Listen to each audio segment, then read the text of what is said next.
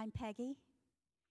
Today's scripture is from John chapter 17, verse 20 through 26. I do not ask for these only, but also for those who will believe in me through their word, that they may all be one, just as you, Father, are in me, and I in you, that they also may be in us, so that the world may believe that you have sent me. The glory that you have given me, I have given to them, that they may be one even as we are one. I in them, and you in me, that they may become perfectly one, so that the world may know that you sent me and loved them even as you loved me. Father, I desire that they also, whom you have given me, may be with me where I am to see my glory that you have given me because you loved me before the foundation of the world. O righteous Father, even though the world does not know you, I know you, and these know that you have sent me. I made known to them your name, and I will continue to make it known that the love with which you have loved me may be in them and I in them. This is the word of our Lord. You may be seated. All right. Thank you, Peggy. Yeah, good morning. All right, my name is Dave. I'm one of the pastors here at Redemption Tucson, and I'm glad to be together and to get to open up the scriptures together. Thank you all for praying for myself and my family. We were sick a couple weeks ago, and um, we kind of hunkered down together and we're doing well. And yeah, thank you. And I know uh, it, at home, as Pastor Marcus said earlier in prayer, there are some who, who are sick at home for different and, and just for different r- reasons need to be there. I know some have new babies and things like that. So uh, congratulations. Um, again, if you need anything, please reach out to us as a, as a, as a church family. So as we get into it, I want to let you know if you're new or you've never heard me preach before that I have a stutter that'll kind of come in and out as I preach. I want to make sure that you know what that is.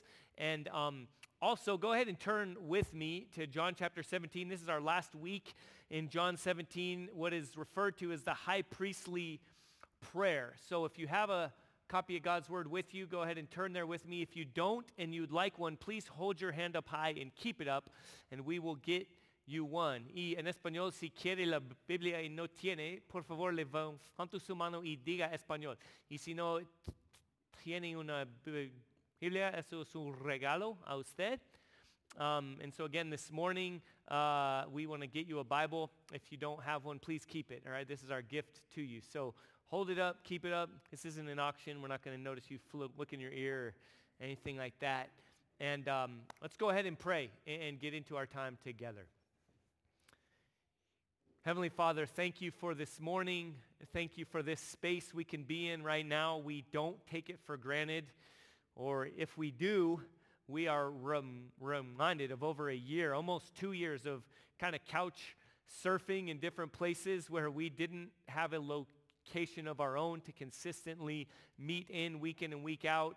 And we're thankful that we are here meeting on a Sunday morning in a space where we can all be together. We do pray for those who are sick, for those who are not here with us for different reasons. They're on our minds and our hearts.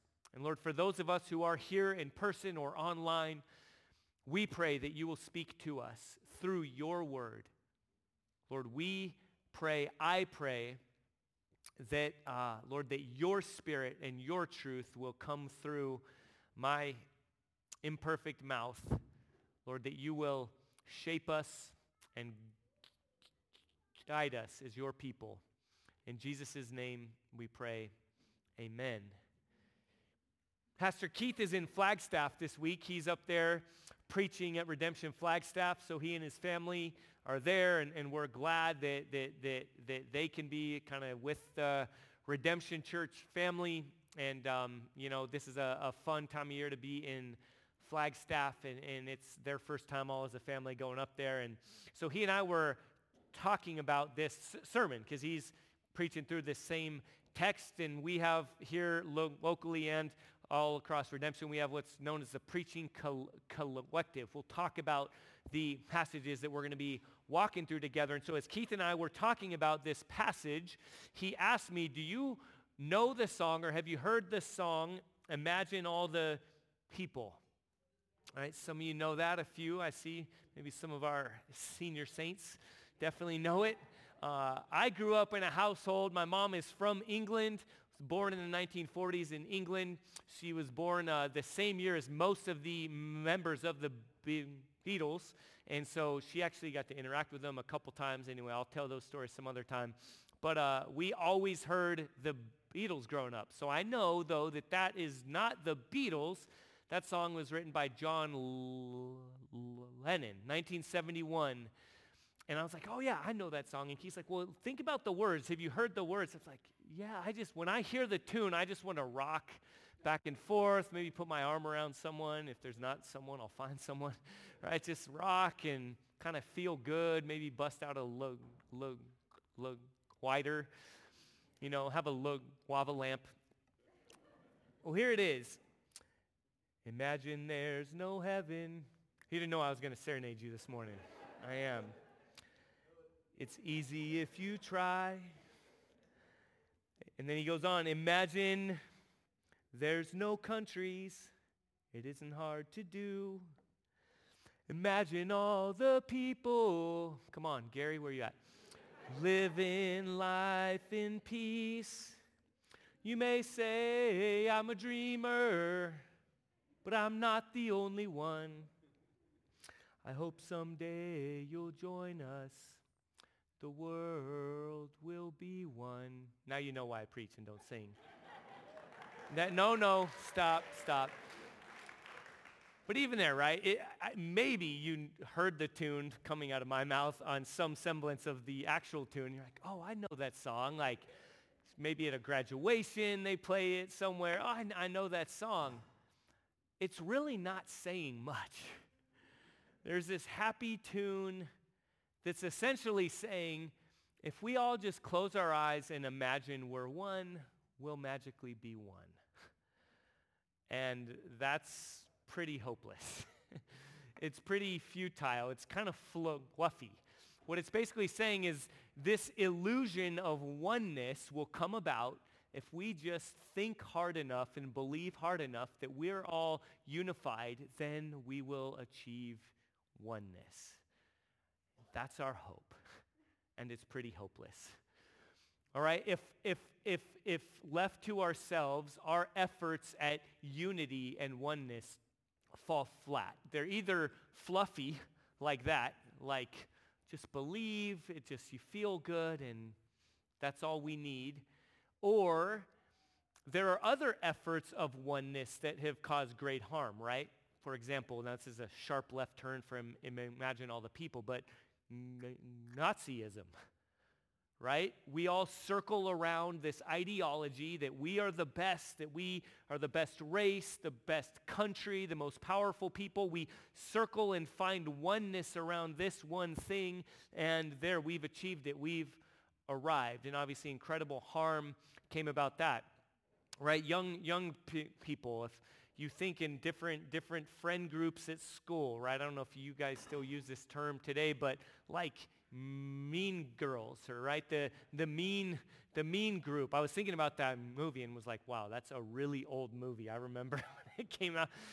And this idea of, oh, we're the prettiest, the coolest, the smartest, the wittiest. I just mashed up Hamilton and L- Lindsay Lohan. Um, but right, this idea, oh, we're the smartest, we're, we're, the, we're the coolest, we circle around this idea, but, but that never lasts, right? Eventually they fight with each other, someone feels like they're threatened by someone else, and, and it all falls apart. And again, our efforts at unity or oneness left to ourselves are, is broken. It's, it's hopeless.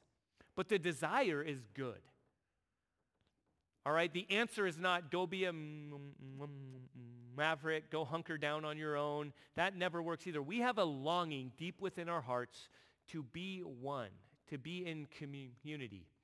God created us that way in the very beginning in the garden, this place of, of peace not again close your eyes, lava lamp, marijuana induced, like short-term idea of peace, but actual peace, the way things should be. The scriptural word is shalom, that God being perfectly one created us in his image to be one.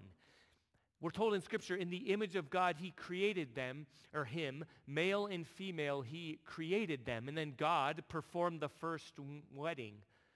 And he said, you are now one flesh. Right? What God has joined together, let no one separate. Let the two become one. So this idea of oneness is good. But then when sin entered into the world, all of us individually and corporately said, well, I want to define community. I want to define unity. I want to define relationship. I want to define identity and purpose by myself or by ourselves apart from God. The, one of the first things to happen was disunity was mistrust, was shame, was brokenness. And, and, and, it, happened in the very first people, Adam and Eve. And then it continued to their children, Cain and Abel, and continued on there. And all the way to a culmination in chapter 11, the Tower of Babel was again people trying to unify around something apart from God. And God said, this is not good. They all speak the same language. They will find unity apart from me, and it will ultimately lead to irreconcilable demise. So God stepped in and confused them. That word Babel means confusion. So God confused their language and dispersed them so that we would not be able to fully and finally unify around anything of our own. And then in the next chapter, God says, I'm going to focus in on one family. I'm going to bless the entire world. The entire world will have an opportunity to be unified, to be blessed under one name. And that name is Jesus.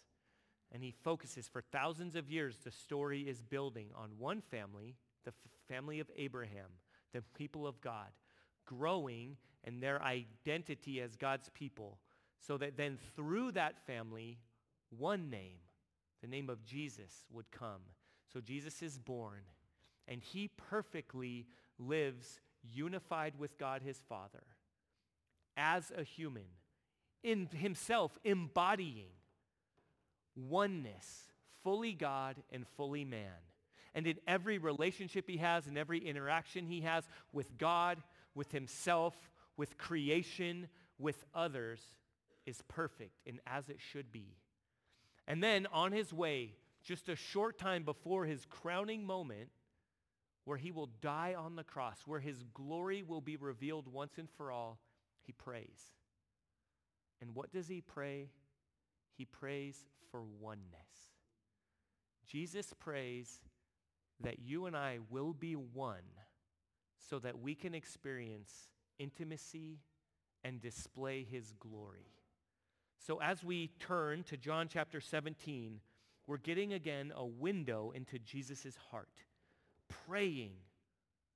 Just days before he would die, he's praying for you and me. And this is what he says in verse 20. I do not ask for these only, but also for those who will believe in me through their word. So Pastor Marcus mentioned this last week. So when he says, I'm not praying for these only, he's referring to the disciples, right? The 12 who were there with him. So he's praying, and this is perhaps the only time where they have a, a window into Jesus' intimate prayer to his Father. And while he's praying, he says, I'm not only praying for these, but also for those, those who will believe. So again, in this moment, I want you to hear, look, look at me. Over 2,000 years ago, you were on Jesus' heart. He's praying for you and for me. He's praying for those who just a couple months after this prayer would put their belief in him, for thousands of people who would believe in him through the word of the disciples who were standing there, and then for every person who will hear and respond to the message of the gospel. That word means good news. The good news of a reconciled relationship with God. So get pause right now in that what does that mean about who you are? About your identity, about how God feels about you. You were on his mind. You were on his heart. Over 2,000 years ago, he's praying to his Father for you. Look briefly in verse 24 we see an, an, important word that again communicates what Jesus is feeling, right? We just, this isn't just intellectual theology, but we get again to look at his heart. And what does he say? Father, I desire that they also, whom you have given me, may be with me where I am. So often, again, we think about God's election and God's choosing and God's sovereignty in such sterile, distant terms. He desires you. He desires that you will be with him where he is, experiencing relational intimacy, oneness with your Creator. He loves you. He delights over you. In Psalm 139, the language is used that even before you were born in your mother's womb, he knit you together. He knows every number of hair on your head, every day of your life. In Ephesians chapter 1, it says, even before creation, he knew those whom he has chosen. You're on his heart. He loves you. So what does that mean for how he feels about you? And then, as we zoom out there, what does it mean for every other human we interact with every single day? What, what does it mean for the people that perhaps just, oh, I don't know, 20 or so minutes ago when Pastor Marcus paused and said, now pray for whoever or whatever God puts on your heart.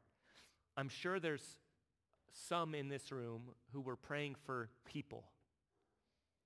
What does it, how does it inform your prayer and your interactions with other people wondering, God, what kind of divine appointment do you have in store for others that I might interact with today. People I've been praying for, right? My dad, my brothers, for years, decades. Lord, what, what might the conversation look like that they have with me or with someone else where their eyes are finally opened and they understand your desire for them, your delight over them, your love for them?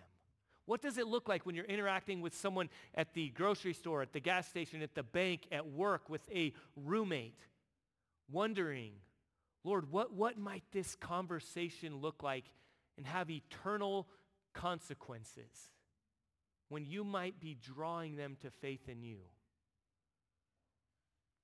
Okay, God calls us to intimacy with him. Jesus prays for us to be one, to experience intimacy with him, to be one with him. And there's also an evangelistic element, right? That can be kind of a bad word, like evangelism. I used to have a friend who used to say, let's go evangelize some, some people. And it just sounded like, I don't know, like car salesman I don't know, like knocking on doors or just like browbeating someone, right? Bible thumping. But again, the word is like good musing. Let, let's, let's interact with people who might need to hear good news, who do need to hear good news, and share the good news with them. And do it in such a way that it actually is revealed and exposed as good news. Again, Jesus' desire and his prayer is for those who will hear through word and through deed, right? He says there in verse 20, through their word, right? Romans chapter 10, right? Says like how beautiful are the feet of those who bring the good news, who preach the good news. Like how will they hear unless someone preaches to them? There, there's a clear, there's some, I won't even get into too much, but there's this whole idea of like preach the gospel and sometimes when necessary as a last resort use words. And I'll just say, first of all, I don't think St. Francis of Assisi actually said that, and he probably didn't mean what we think it is. It's not a, an excuse to never open our mouths and share the good news of Jesus. Okay, we need to use our words. But some of us swing the pendulum there and think, oh, as long as I'm saying all the right things, it doesn't matter how I say it or how I live right? But when Jesus, when he talks about his people being one, there's an evangelistic element to it, and it's what we say and how we live. Someone earlier this week I heard say, a creed without a deed is dead. Right? W- words that are empty are hollow. Actions without words can be confusing.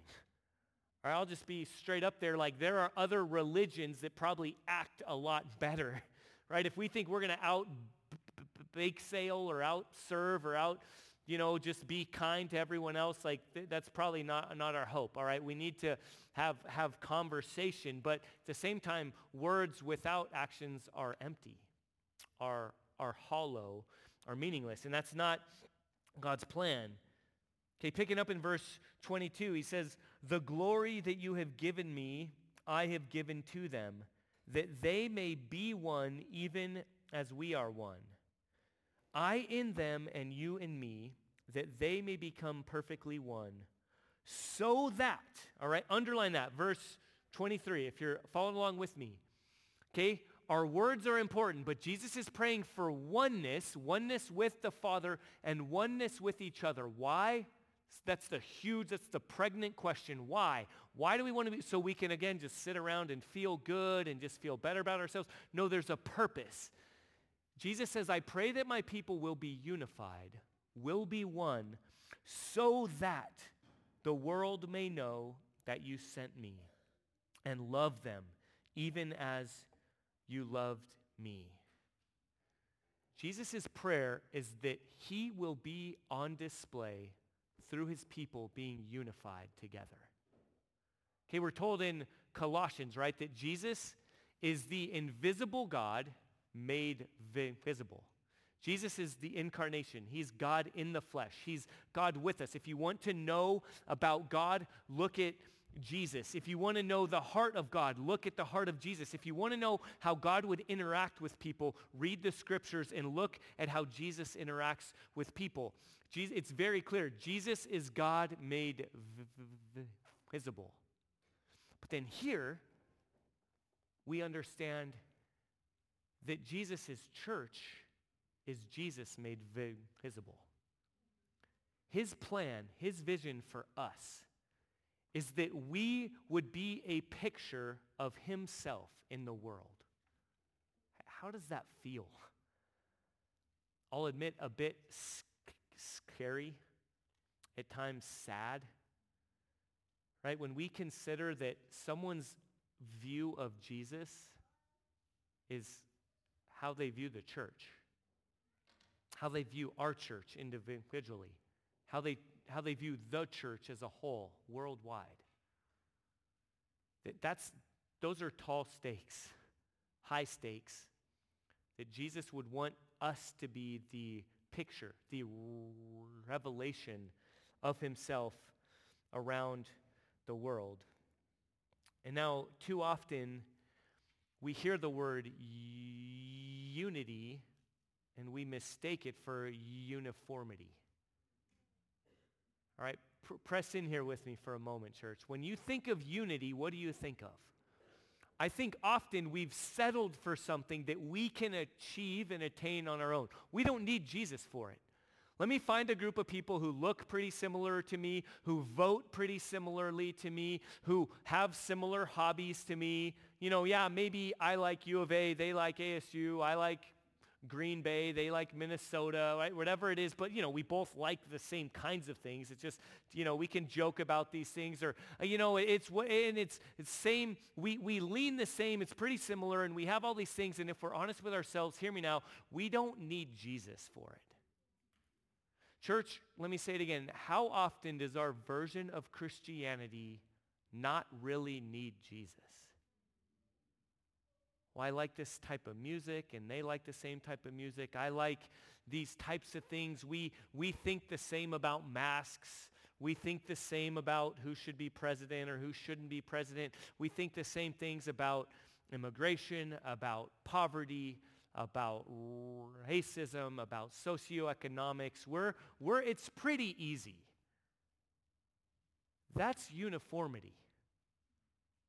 Okay, that's put this jersey on As long as it, it's a similar shade, then we can all get along. But once you start to expose things that I believe deeply, that I, I at the, my foundational belief and faith is Jesus is on the throne. Jesus lived and died and rose again and he promised to return. He's in control. He's in charge. My identity, my faith, my hope is in Jesus.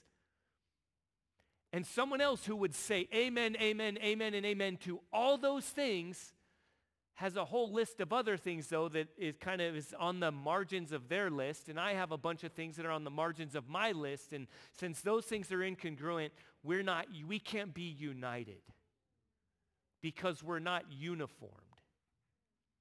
That's not jesus' vision when he's praying that we would be one He's in his proximity right there. He has people who would not wear the same uniform.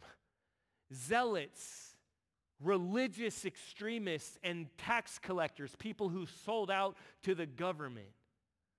All right? Big pharma and pandemic people in the same room with him.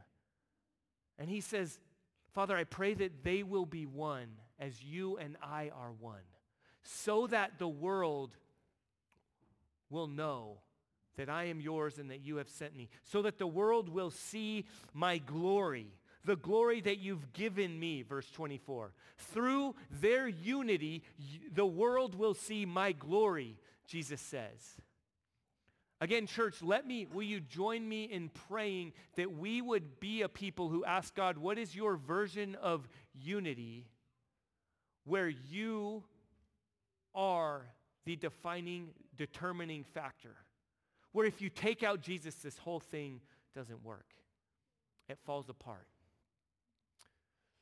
Church, I want to be honest with you. I think even my tone right now can feel like finger wagging. I, my prayer and my hope is that there would be an element of encouragement. Because I, I think since we started as a church, right, we've used this phrase that we can take comfort in knowing we're going to be uncomfortable together.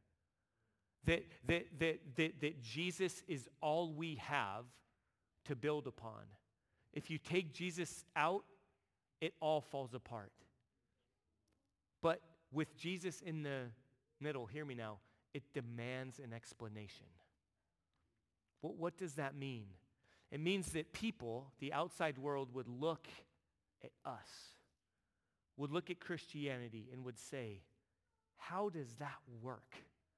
How does that group of people work together? How do they use language of family? when I know that person. They were out there protesting on this side of the street, and that group of people was out there protesting on the other side of the street. And they had signs that didn't agree with each other. They have, and maybe that's extreme. They have bumper stickers that don't agree with each other. Maybe take it a little. They have hashtags that don't agree with each other. And not just because, oh, we cheer for different football teams across the same field, but because we believe things that really matter that, that is complex enough that says, I believe in Jesus, my foundation, my hope is Jesus and Jesus alone.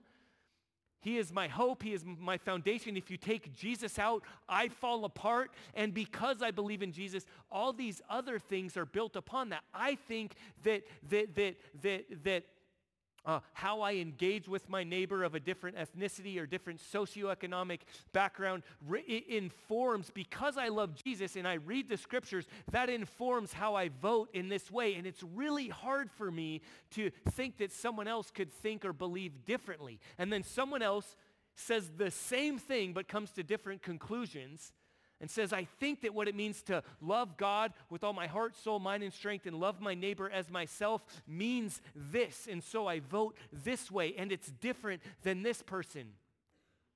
But, but the things that, that I say first, that, that because Jesus is central and because Jesus calls us both to uh, the same place before his throne, then that doesn't allow me what my heart want the easy route of just dismissing them of saying fine you must not know jesus you must not love jesus you, you've, you've turned away but it, it, it leads us to like, like james chapter 1 19 be slow to speak and quick to listen right quick to understand slow to anger slow to judgment, says, What? I know you love Jesus. Help me understand what's led you to these conclusions that I'm in a different place at. It leads to real conversation. Jesus says that our unity, that's unity, right? It demands an explanation. It says Jesus is it. We come together around Jesus. And, and what's the point? Why does he want to do it? So that his glory would be revealed, right? Again, read in verse 24. Father, I desire that they also, whom you have given me, may be with me where I am, to see my glory that you have given me, because you loved me before the foundation of the world. What's the glory Jesus is talking about? What's the glory that Jesus wants to be revealed through you and me, through us being united as one? It's the cross. Right? We talked about this a couple weeks ago. Pastor Marcus talked about this last week. Jesus' crowning moment of glory is laying down his rights and dying on a cross for the people that he loves. And he says he wants that glory to be revealed through us. For how we live and relate with one another to display who I am, my identity, my purpose, my preferences, ultimately completely rely upon Jesus laying down his rights for me. It's that Jesus is the means and the metrics of our faith.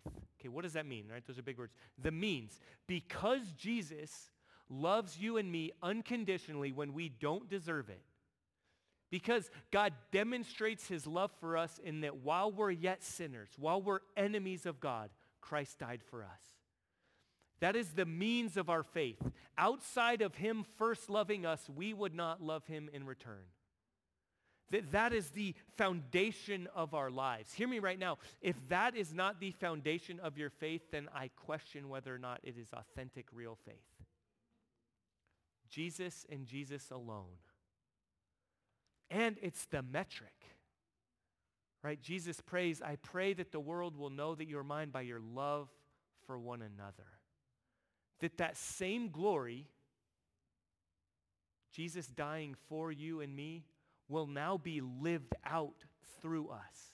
That if we understand what Jesus has done for us, then we are now um, compelled, driven to live out that glory in how we relate with one another, okay? The metric of our faith. How do you know that faith is real?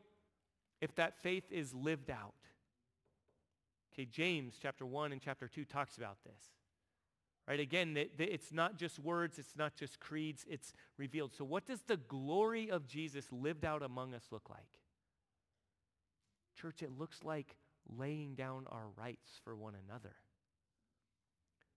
For God so demonstrates his love for us in that while we're yet sinners, Christ died for us. And then he calls us to now love each other and yet, do we not now think we can define love? Well, this is what love means actually. And no, he's already done that. He's already defined love.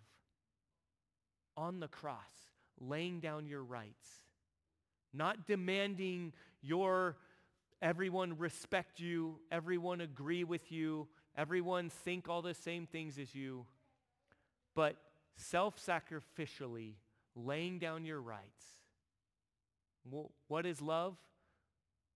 Now it's not baby, baby can't hurt me. It's not the, the follow-up. No, the answer is love bears all things, believes all things, hopes all things, endures all things. Love never fails. What is love? Love lays down his rights, puts down his position, though he is the creator of all things, takes on the form of a servant, even to the point of death, even death on a cross. Love doesn't demand accolade and respect, but takes on humility and shame at great cost to self. And again, circling back to where we started, because Jesus loves you, desires you in that kind of way. He accomplished that for us. He now calls us to be one together, living out of that love together. Practically, functionally, expressing that kind of love together and to others that demands an explanation. And so, church, as we close, where is one of the clearest places that this kind of cross-shaped love is displayed? It's at the Lord's table. Right? Again, Jesus, the night he was arrested, took bread and broke it. And he took a cup and he poured it out. And at his table were people that would not be at that same table if not for Jesus. And Jesus broke the bread and he gave it to them. And he said, when you gather, do likewise. Remember that who you are. Remember that your whole identity and your, and your whole purpose, though you are a zealot, a tax collector, a Republican, a Democrat, liberal, right, progressive, conservative. Well, though, though those things, though you come from this kind of family, though you come from that kind of family, though you have this kind of worldview, first and foremost, foundationally know that you are mine, that my broken body and my poured out blood, that shapes you. That defines you. When you get, you're going to be tempted to be defined by everything else. So every time you gather, just as we do church every Sunday, we remember Jesus' broken body and his shed blood that shapes us, that defines us, that ultimately unites us, that makes us one. Church, what would it look like for us, who we are, right? Every week as we do, we stand in line. When we come before the Lord's table, it's the same table. We don't sit in our individual seats and take the Lord's, the, right, the cup and the juice, the elements, and, and just have it in our own. No, but we come collectively as one before the same table.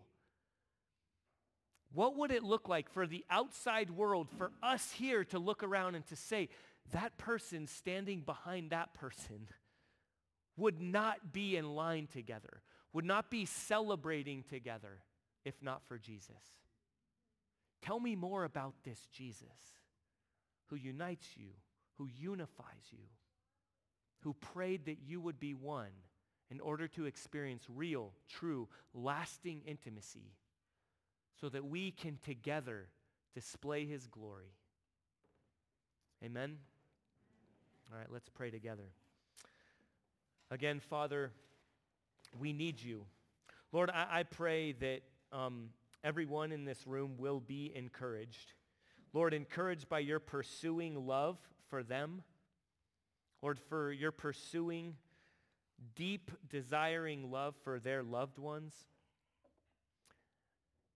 And Lord, um, I pray that we will all be, be I don't know, con- convicted, compelled, Lord, driven to cling to you, to cling to your body, to cling to your blood that unites us, that unites us with you, that reconciles us to you, and that re- reconciles and unites us together, Lord, that we can live as one, as your people, to experience true, real, lasting intimacy and display your glory that demands an explanation, that, that even winsomely draws people to you, Lord, by us being unified by your gospel, by your love, by your power. In your name, amen.